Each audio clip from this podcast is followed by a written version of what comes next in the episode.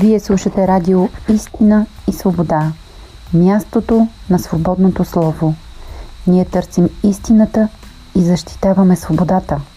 Както е казал Христос, познайте истината и истината ще ви направи свободни.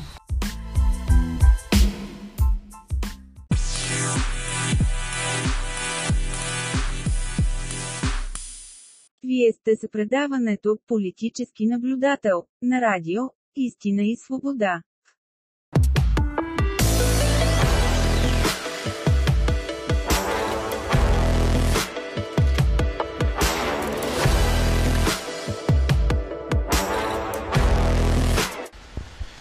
Инфозона в четвъртък сутрин започва с оговорката, че разговора с събеседника ни, доктор Стоян Съргойчев, се провежда в среда след обед.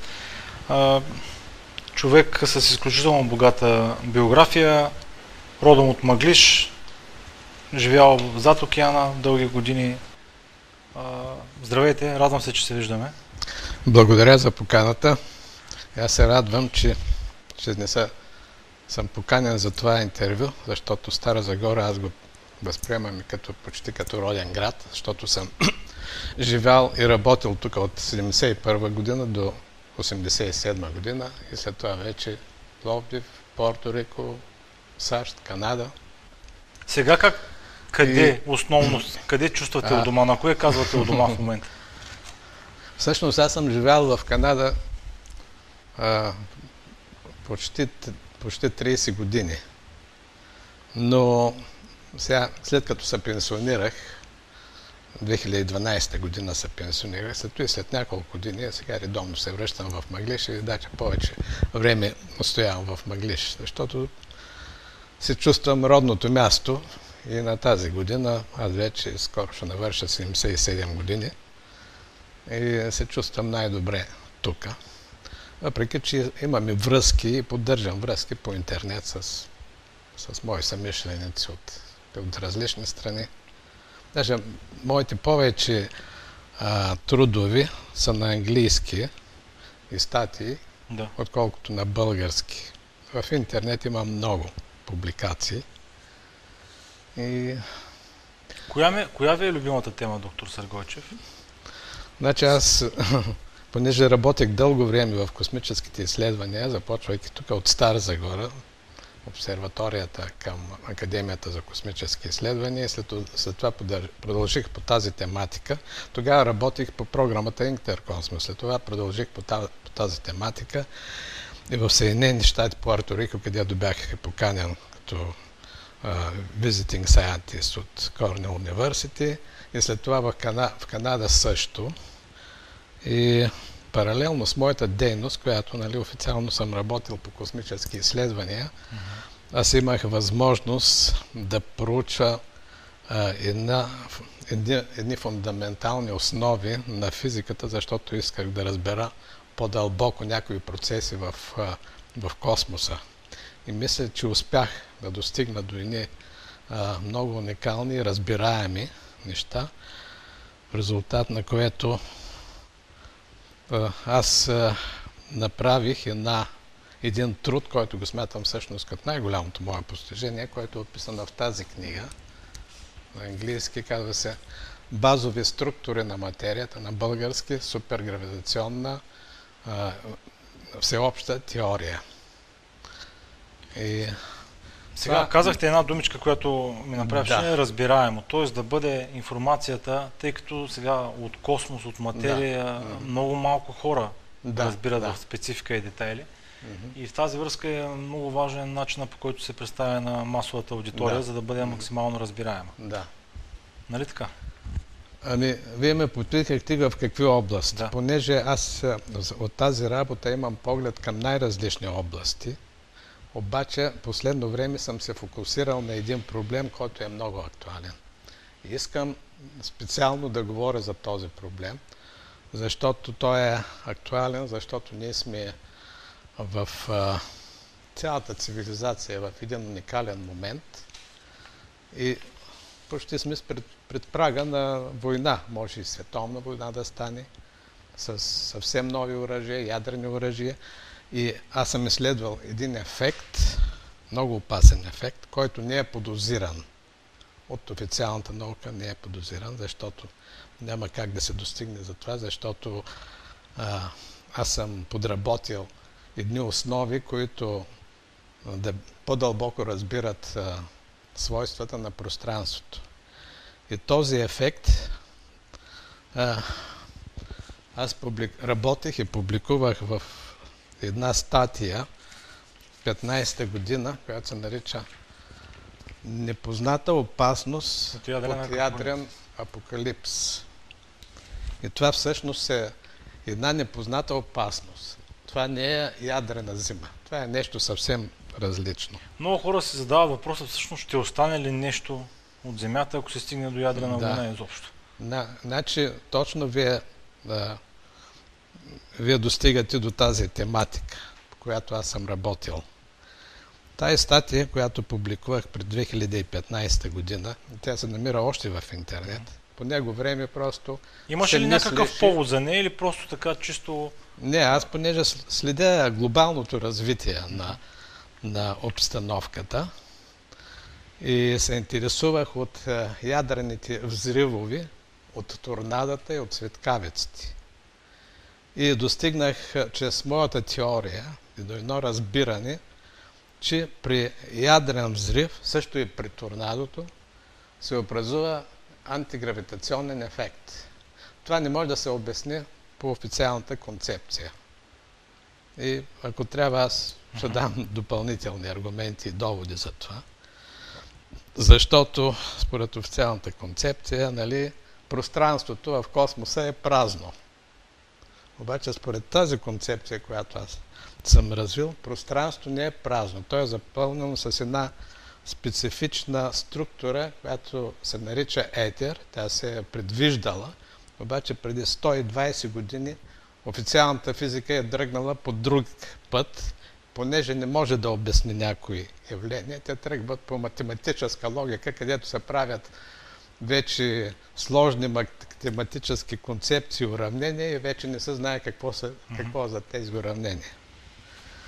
Обаче аз развих тази концепция, все едно, че съм се върнал 100 години назад, обаче използвайки многобройните опити, многобройните наблюдения в Вселена и физически опити, при което Тоест, вие използвате 100, вековния 100 годишен опит, връщайки се назад и използвайки го там.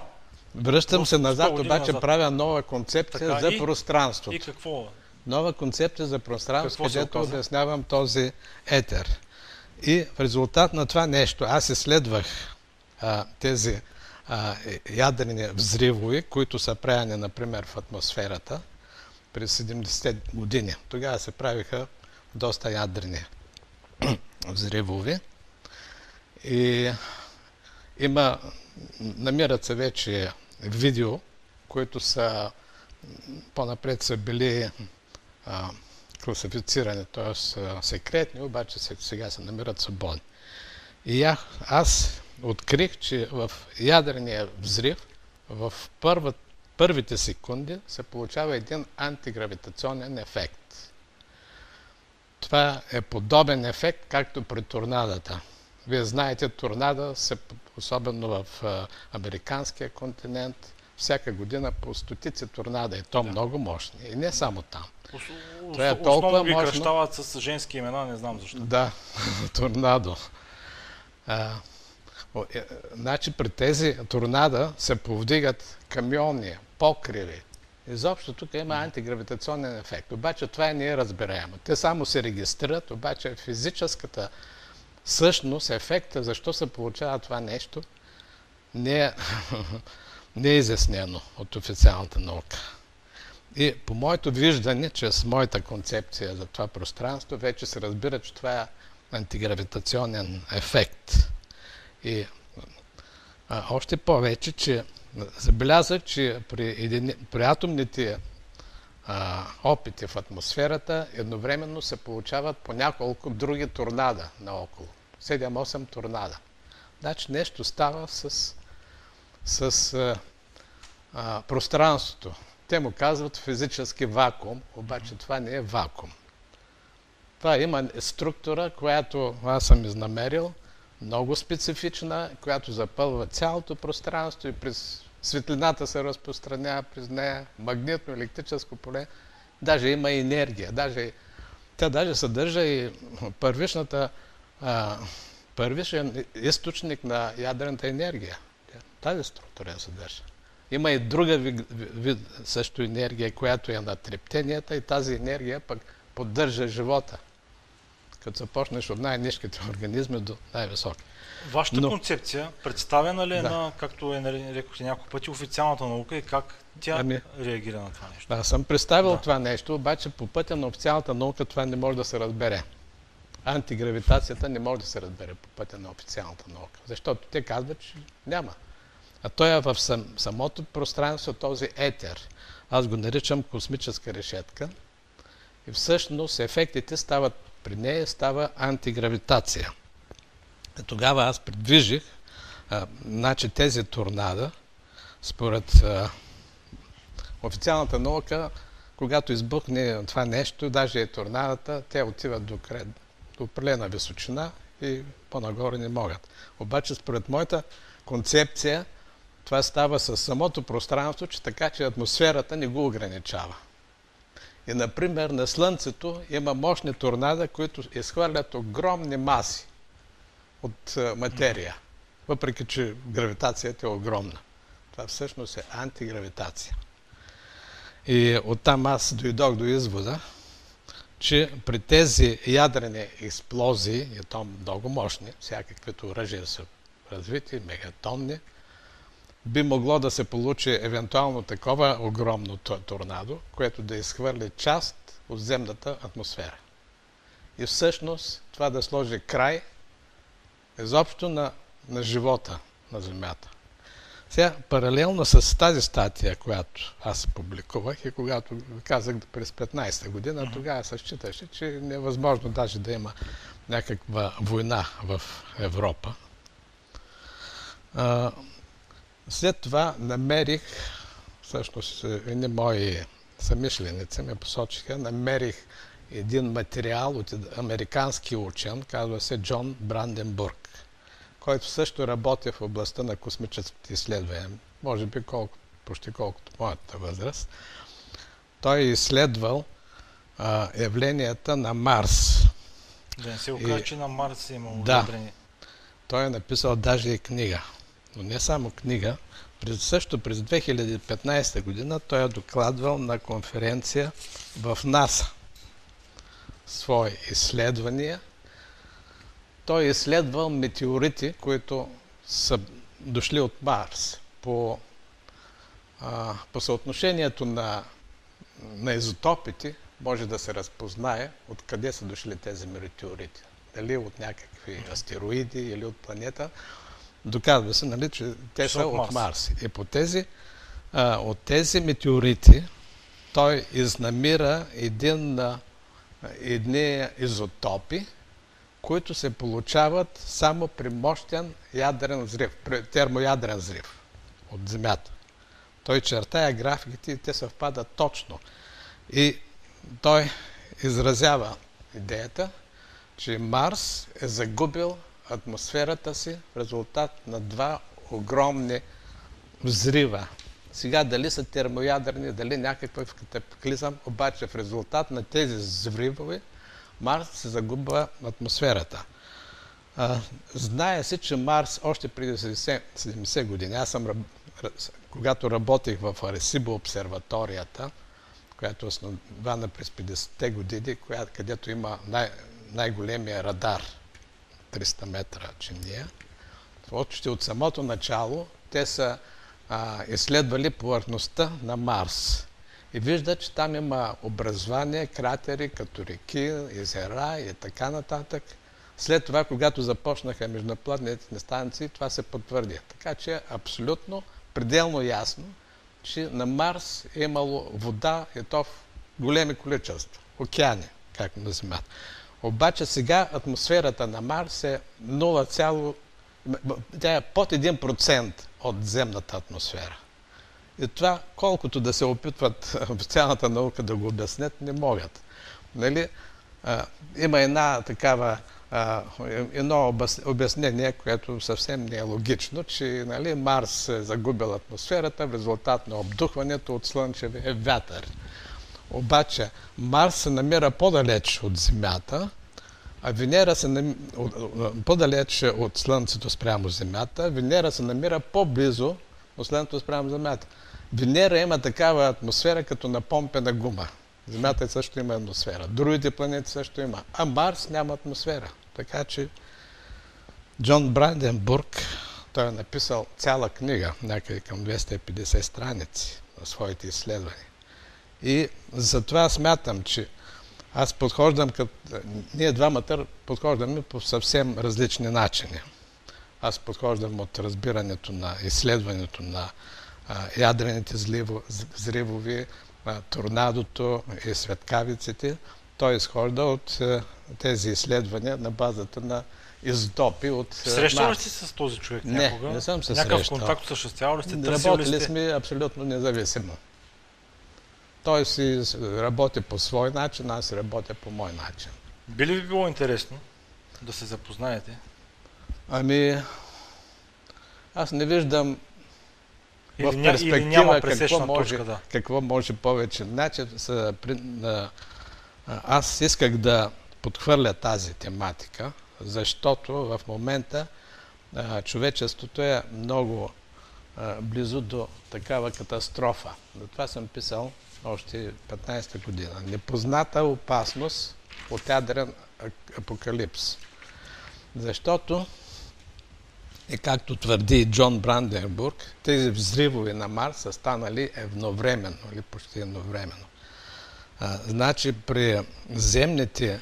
Тоест, ако правилно разбирам, ако на Земята се случи отново да. едновременно такива огромни мащабни да, ядрени така, взривове, така. А, има голяма част опасност. има опасност атмосферата да, на Земята да изчезне. Точно така. И, и тогава тези въпросът оп... ще остане ли нещо на Земята, да, отгоре е повече от ясен. Да. Всички тези опити, които са правени в атмосферата, те са единични. За щастие няма едновременни опити. Освен това, те са били от по-малък мащаб. Обаче сега, а, сега големите държави притежават такива мощни а, водородни бомби, където и освен това, ако стане такъв сблъсък, вече ще станат едновременни. Е то множествено. Дават ли си сметка според вас световните лидери и по-скоро може би са Малко хората, които смятат, че те сами взимат решение, но съветниците, които се дават не, тях. Няма как съветници да им дадат това, защото съветниците са от официалната наука. Значи има две направления. Едното е официалната наука, другото е една паралелна а, наука, която се движи още преди 30 години. Аз съм се свързал с тази наука. Обаче официалната наука е официално финансирана. И там се въртят големи пари, милиони, милиарди. И официалната наука не иска да се отклони от базовите постулати, които са възприяти преди 100 години. Mm-hmm. И, и следователно, след като пространството е празно, те не могат да кажат как ще стане това нещо изхвърляне. Обаче, когато пространството е свързано, защо не е празно, свързано, ефектът е в самата, е, самото етерно пространство, което не свършва с атмосферата, което е навсякъде, където минават светлинни лъчи, значи този ефект може да стане. И още повече, че на Слънцето това става. И разбира се, никой от тези стратези не са и достигнали до, до тази идея. Те са много далеч от тази идея. Те са по-скоро сега а, този голям сблъсък, тази война, която ескалира и която може да, да се превърне в ядрена война. А превърнали са, дали се говори тактически ядрени оръжия, но от там до ядрена вода вече е въпроса на много късо разстояние. И този, това нещо, тази опасност въобще не е в полезрението на никой от политиците. И затова искам да подигна този въпрос. Аз съм готов, ако иска някой от официалната наука, да дискутирам с него. И аз ще му дам доводи. Защо е така? Аз ще дам доводи, че има много изкривявания на, на това, на концепцията за пространството. Тоест изхода е къде? В да. разговори, в преговори, ами, в опити за умиротворяване? Разговори. Даже официалната наука е това изкривява и това, което е казал Айнштайн. Е тази книга от Айнштайн, която аз съм е държал в ръцете си, изрично говори за съществуване на етерно пространство. През 20-та година, кога 1920 година. Докато официалната наука това нещо го пренебрегва, защото тя е стъпила на една друга концепция, че не съществува етерно пространство. Така че се изкривяват, изкривяват се такива просто но голем, ето той, самия Айнштайн, той е писал лично от тази книга, също има и, и видео, където говори за това нещо. Официалните среди това нещо изобщо го няма.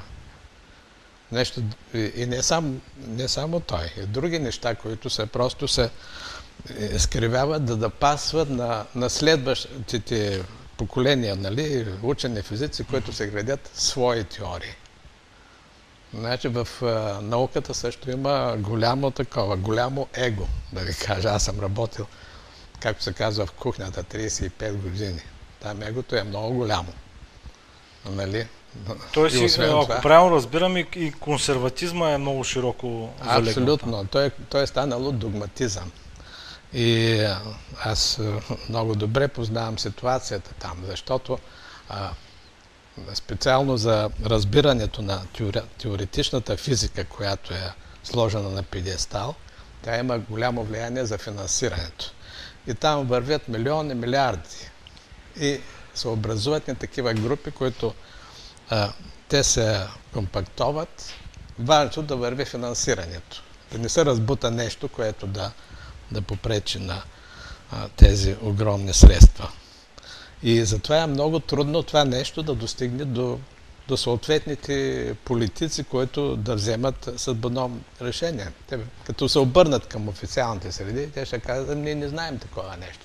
Ако кажеш антигравитация, добре, какво ще им кажат? Да, не добре, съществува. обяснете според вас какво ще им кажат, примерно, на световните големи лидери, ако кажат какво ще се случи, ако а, започнем една ядрена война или вече ножа е толкова опрян, нямаме друго решение, едните не разбират, другите не разбират. Да трябва да се натиска червеното копче, грубо да. казано, както ами... на жаргон се изразява. Да. Какво им казва официалната наука? Какво ще се случи? Официалната наука мълчи. Нищо не им казва и това е най-опасното. Тя им казва за ядрена зима. Нали? Какво Всеки... означава ядрена зима? Ядрена зима означава, че след при такава война първо ще има голямо, голяма радиация. Следователно, ако имате бомбоубежища, ако имате мисля, че тези големите сили, те могат да имат и цели градове. Mm-hmm. А, така че да чакат да премине тази радиация. Обаче от този ефект е нещо съвсем различно. Значи това нещо, ако стане, няма значение на кое място на Земята ще стане. Само част от земната атмосфера да, да отиде, да се изхвърли в космоса, значи това става за цялата Земя. Значи каквато и херметизация да се направи, те стават вечно обречени. Кадмицаята послепенно ще, ще падне и те ще загинат. Тези, които са отвън, ще загинат най-бързо. Не само човешката раса, животинския свят, всичко. Всичко изобщо ще бъде край на... Това звучи страшно. Да, ми звучи страшно, обаче никой това нещо не го усеща и не го говори. Както казваме, официалната наука си мълчи. Големите политици, те не са на такава тема изобщо. Тяхното мислене е сега кой ще, ще наделее. И ескалацията върви. Въоръженията се върви, все нови и нови поколения въоръжения, автоматизирани, все повече автоматизирани, така че когато започне една поредица, тя ще бъде много трудно да се спре. Още повече, че при тази поредица е важно кой пръв ще удари. Тогава ще има множество удари. През, аз съм бил в Байконур 1982 година при изстрелване на станция за Халеевата комета.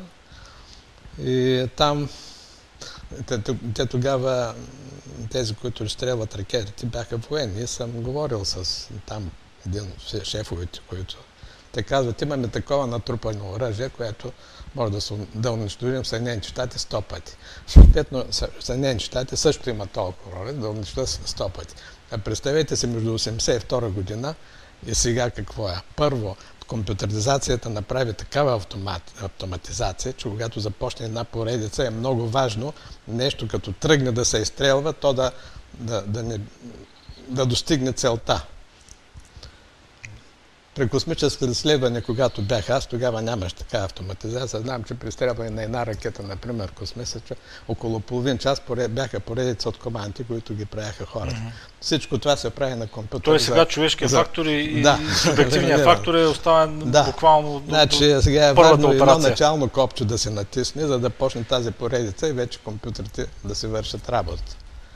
И за това нещо никой не говори. Аз като гледам по телевизия, следя и глобална, а, глобалните новини, просто света върви в тази посока и като казахте за човешкия трудно. фактор, съвсем, съвсем друга тема или всъщност част от темата, но то пак е за наместа на човека. Една статия ми отпадна преди няколко дни. А, как се оказа, че хората дори без да осъзнават какво правят, се оказа, че вече замърсяват и Марс т.е. разни останки от марсоход, от а, а, международните станции, които са в космоса, по някаква причина и по някакъв начин се оказват на Марс. А, снимат се от, или от марс, сегашния марсоход, който е и ня, за някакъв специален хеликоптер, също чето, в който да. снимките, които изпраща към, земя, към Земята, показват всъщност, че хората вече замърсяват и Марс. А пък да не говорим за Земята. Да, да, да, не, говорим, да не говорим да, за Земята. Да не говорим пък в космоса колко много спътници има. Да. Точно, и, точно за, за спътници да. се говореха за части, които И замърсяваме всичко. Обаче най-опасното е това нещо. Ядреният конфликт. И тази опасност се вижда. Смята се само, че ядрена зима, а този ефект не се подозира. Това съм изследвал. ето тук е една поредица от от ядрен взрив в атмосферата. Сега, тук е първа, някъде около да, първата секунда. секунда. Само да, да, да, може колегите да покажат, да. Да. Ето първата секунда почти. Тук става експлозията, ядрената експлозия. Тук температурата веднага става хиляди градуси. Същевременно от земята се надига нещо, което не би трябвало да се надига, защото тук налягането е най-високо. А то се надига и пронизва това нещо, Пронизва го. Ето го е върха. Е на втората на... снимка виждаме да. върха на това нещо, да. което пронизва. Това е резултат на антигравитационен ефект. А тук се вижда как множество торнада се индуцират в резултат на ядрения взрив. И това при много ядрени взривови се вижда това нещо. И аз съм изследвал тези ефекти и достигах до това. Кога ви направи за първи път впечатление, че има нещо свързано между ядрените взриво и появата на Ами аз тази статия публикувах 15-та година, mm-hmm. значи около 3 години преди това. Какво, гледайки да. клипове, четейки? Не, аз просто или? от моята теория почнах в най-различни области да изследвам. Мен ме интересуваха торнадата, светкавици, аз съм изследвал светкавици, даже мога, мога да правя изкуствени светкавици. Защото аз съм едновременно експериментатор. Как се правят изкуствени светкавици? Ами, ако знаеш, ще да ви даде тук и като гръмни, трябва да се запушите ушите. От две акумулаторчета. Интересен човек сте ви. И аз съм правил също, и, понеже аз съм работил в университет с лаборатории, с работи, съм си правил свои изследвания и съм доказал съществуване на антигравитацион, сила, която движи чрез контрол на гравитацията. А, това, което виждам аз, това са снимки на Марс, така ли? Това е да, Марс. Да, това са снимки на Марс. Това е от Джон Бранденбург, да. с неговата статия, която е изнесена пред конференция на НАСА. 2015. 2015 година. Но той говори само за, за Марс. Пък аз правя паралел с Земята Може ли, с тези. всъщност в книгата му обяснено, кога се е случило това? Ами той казва, че може би преди милион години. Доста отдавна. Доста отдавна. Какво очаквате да се случи? Ами, аз от... бих искал това нещо, тази информация да достигне до отговорни политици, които да се замислят а, докъде ще достигне ескалацията. Защото всеки сега смята, че и то на базата на емоции, че или едната страна да победи, или другата страна да победи, не се вижда даже на тази война как ще е не край, кога ще бъде. Вместо да се ориентират към преговори, аз гледам глобалната политика върви в друга насока, в конфронтация. Все повече оръжия, все повече модерни оръжия. Това води към по-голяма конфронтация и може да се достигне до... Аз съм чул, чувал вече се говори за тактически ядрени оръжия, а пък оттам нататък може и още по-мощни ядрени оръжия и директен сблъсък. Това е вече нещо, което е най-опасното. Както казвам, това не е, това не е ядрена зима. Много по-опасно mm-hmm. от ядрена зима. Това си е край. Да. Край По някакъв начин бих искал това да достигне до ушите на тези, които взимат тези решения. Дали ще го възприемат, дали няма да го възприемат, това вече си е тяхен проблем. Но аз чувствах от себе си длъжен това нещо да го изразя, да го кажа. Ако някой да, да кажем, се яви някой да опонира, ако ще е от официалната наука, аз имам аргументи. Имам се силни аргументи за да, на базата на какво съм достигнал до тези. Да, дали въпросът е да, дали официалната наука, както я наричате, е озряла да чуе една подобна Ама теория. Точно това, че не е озряла, а пък, а пък ескалацията толкова бързо напредва, че да я чакаме да озрее. Знаете ли, моята теория, аз съм я публикувал в 2001 година. Uh-huh. Аз след това имам още 5-6 книги, които са по-насочени практически. Имам и за студен ядрен синтез, имам и за... А, тук даже имам и на един канадски патент, ето, прилича на летяща чиния. Да, ще да питам дали е движение чрез контрол на гравитацията. Но аз имам такава книга, която, между другото, най-много се продава. Някъде около 3000 са продадени в целия свят. Между другото, даже и това нещо за сега а, съм сигурен, че някъде се работи, но то се работи обикновено при военните. Или в едната страна, или в другата. Но това, което се работи при, при военните, то не излиза наяви. То се капсулира, за да бъдат като техен секрет, докато достигнат до крайния резултат. И аз от твоя страна, въпреки че аз съм бил на, на конференции, бил съм на конференции за антигравитационни ефекти в щастие, но не съм възприемал никакви предложения да работя в такива проекти, защото веднъж, когато тръгнеш да работиш, край ти вече вече си представител свобода. на да, официалната Нямаш свобода да изказваш това нещо, да го представяш. Как се, един малко по-общ въпрос, как се а, промени през вашия поглед през годините а, интереса на човечеството към това, което се случва извън Земята?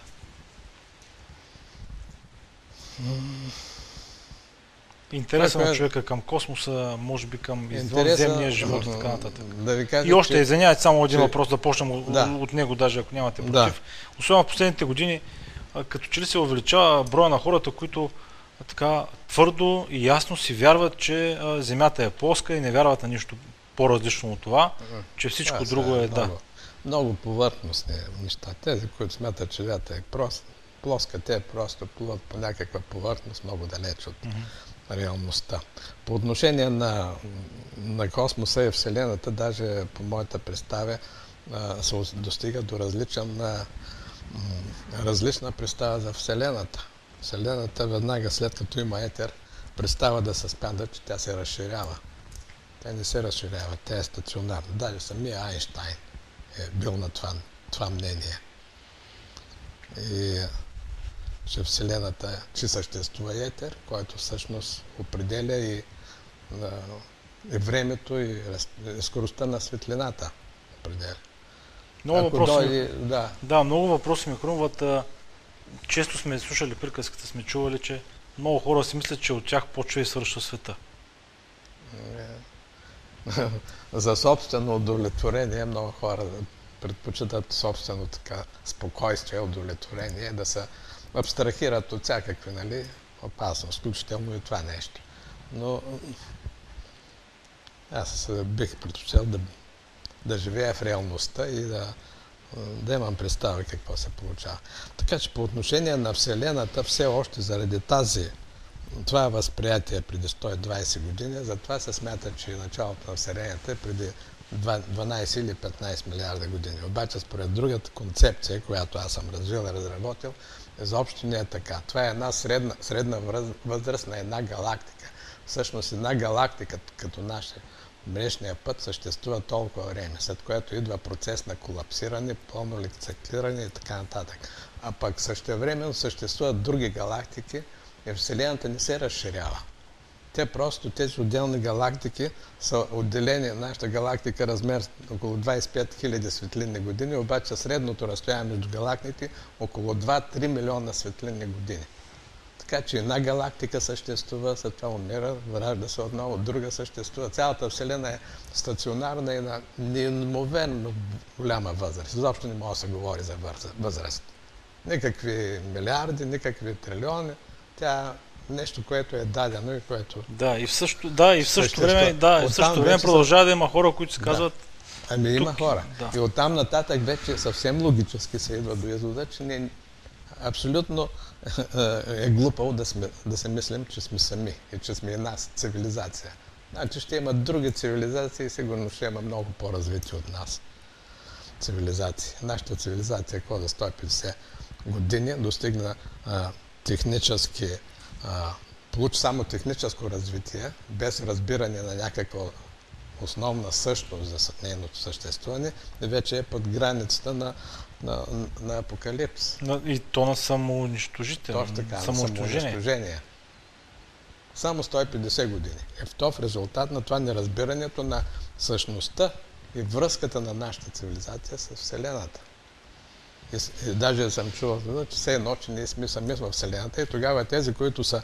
Нали... Аз това имах преди по-скоро, да, че света започва да. и свършва от определени хора, но по-скоро като човечество имам, имам, имам да. това предвид, че ние сме едни единствени най-големите да. късметли едва ли не в Вселената. Да, което и... е абсолютно нереално, абсолютно глупаво. Защо? И, и пак в основата е това неправилната представа за пространството и за Вселената.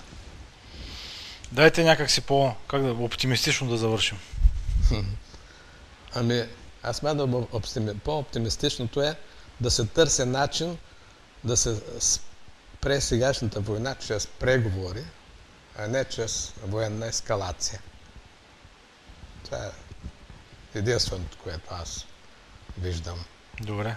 Много благодаря. С преговори, споразумения от двете страни, да седнат, да разговарят и но аз именно за това бих искал това нещо да достигне до, до знанието на някои от тези върхови, които определят политиката, защото те нямат представа това нещо. Е много трудно достига до тях, защото аз тръгвам и нямам подкрепа от официалните среди, както казах. Аз Критикува ли ви официалната наука? Интересно, че не смее да ме прекритикува, защото има, аз, аз имам силни доводи. Не, не, че ме критикува, по-скоро се стреми да такова, че това нещо не съществува. Да. Въпреки, че моето име в интернет, ако пишете Стоян Сарк, да, аз съм да, да, излизат, доста неща излизат. Излизат стотици. Много неща излизат.